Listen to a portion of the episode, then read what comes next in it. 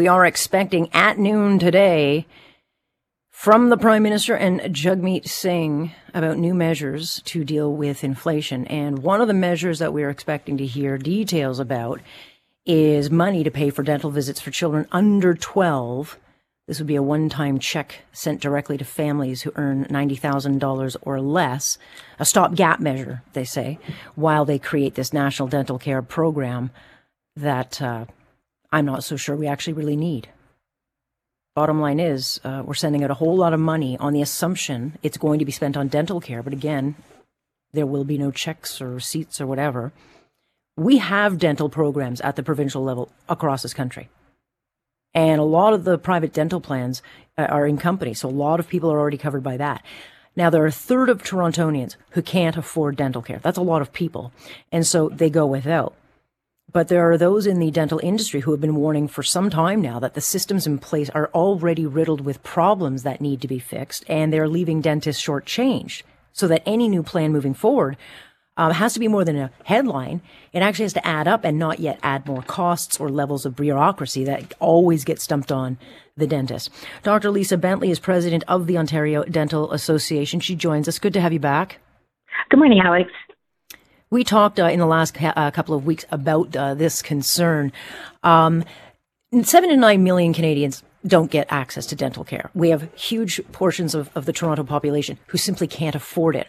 Um, what do we need versus what we will hear today? But what would you be happy hearing today from from the federal government? We would be really happy to hear that the federal government is using this money to actually focus on the 30% of the population that actually don't have coverage. As you alluded to, you know, 70% of the population have coverage. They have excellent access to dental care.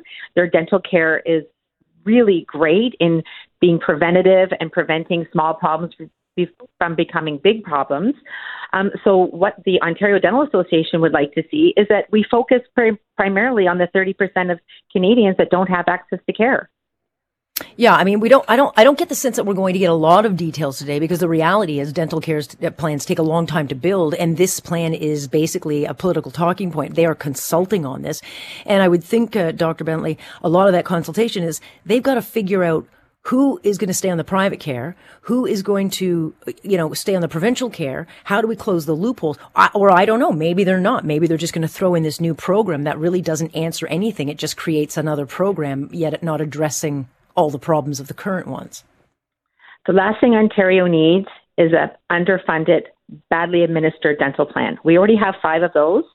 The seniors uh, dental plan is a great example of a plan that was put together without consultation with the Ontario Dental Association, and it's failing. You know, uh, the people on that plan, they can no longer see their dentist. They have to go to a public health clinic or a designated office. There's up to two year waiting periods for these patients. These Jeez. are seniors. These are the most vulnerable yeah. portion of our population. Many seniors are on medication that cause dry mouth that put them at a really high risk of high rates of dental decay, and yet mm-hmm. they can't get to a dentist in two years. This is unacceptable in Canada. Yeah, and look, I, I, understand. I've done lots of stories about uh, the importance of dental care. The better you are in your dental care, the less need you'll have for medical care down the line. So it does have a, a cost-saving benefit of taking care of your teeth and preventing other diseases. Having said that, I also don't have any problem making sure that those who can't afford it get it. Um, but this is not means tested. And so a lot of people are going to be getting dental care that likely don't need it.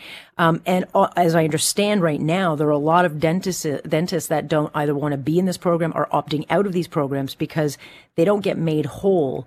Um, through plans that currently exist at the provincial level. In other words, uh, they pay out more than they actually get covered for.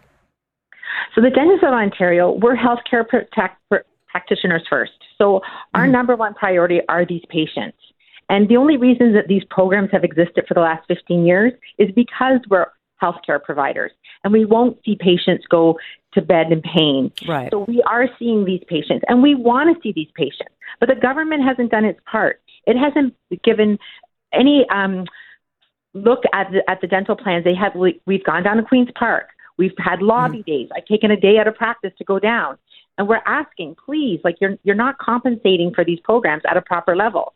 As a matter of fact, when I when I meet at the um, national dental level, the other provinces are in shock at what's happening in Ontario. We are the bad. Why is Ontario such an outlaw? Like, what what is it that we are doing so wrong here versus, let's say, other provinces? Well, other provinces, most of the other provinces are compensated at 80 to 90 percent of their suggested fee guide. Ontario is being compensated at 37 percent. The dentists mm. of Ontario are paying $150 million a year out of their pockets to treat these patients. And that's simply not fair. It's also not affordable. It's not, it's not sustainable. Can dentists opt out of these programs? But I mean, to your point, no, no, no dentist, uh, you know, who, has got morals, ethics, or a heart is going to see someone come in in excruciating pain and say, "No, I'm not going to help you." But, but can they opt out of these these programs? They can in Ontario, but that's not the goal. That's not the goal. Right. What we want to do is to be made whole by government. We want the government to fix these broken programs.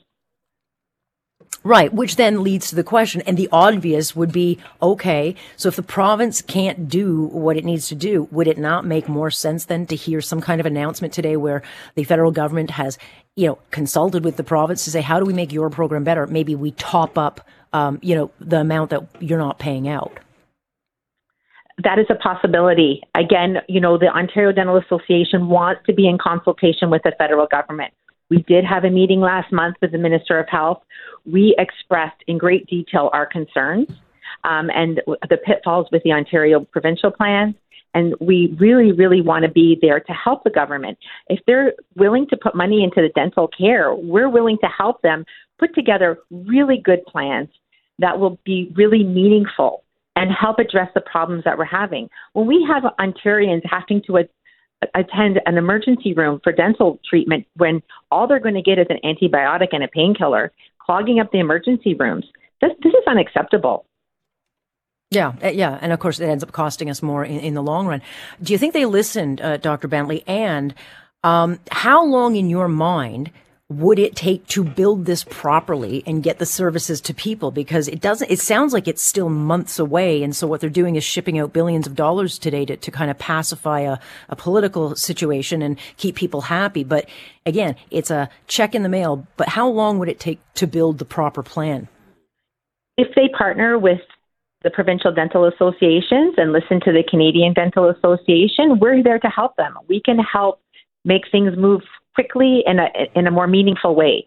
Because if this program fails, it could have a really detrimental effect on access to care for people who might think that their dentistry is going to be free, opt out of their dental plans, postpone mm. treatment. Yeah. These are the concerns we have. There's a really good potential for this to be great. And if they consult with the Ontario Dental Association or let us help them, it could be great. But there's also, yeah. on the flip side, the potential of this being a disaster and you know people postponing dental treatment as i said or employers thinking oh well we don't need to have dental health benefits anymore because it's going to be free and yeah. that's simply not going to be the case yeah, and uh, again, the, there is a worst case scenario to everything. Government always is not always the one uh, that tends to get it right, and so again, you could have a lot of people caught in this that don't want to be caught in it. And again, then we miss the mark, uh, Dr. Bentley, on who actually needs the help. So this is where I go back to: get a program uh, or fix the programs currently in place rather than create a whole new bureaucracy that's just going to make it way more expensive and not actually target the problem. I hope that doesn't happen. Hope is all we've got. Dr. Bentley, we will um, watch the announcement closely. Very much appreciate you kind of parsing through this and uh, highlighting some of the problem areas, and uh, we'll see if any of this uh, actually is um, is uh, presented today. So thanks so much. Thank you so much. Have a great day. You too. That's Dr. Lisa Bentley joining us with the Ontario Dental Association. So they've been waving the warning flags for a long time. Again, get the help to people who need it. But sending out billions of dollars in checks to buy time so your coalition doesn't fall apart or creating a whole new program that is just a thought right now doesn't make a lot of sense. And I think people are going to see through this.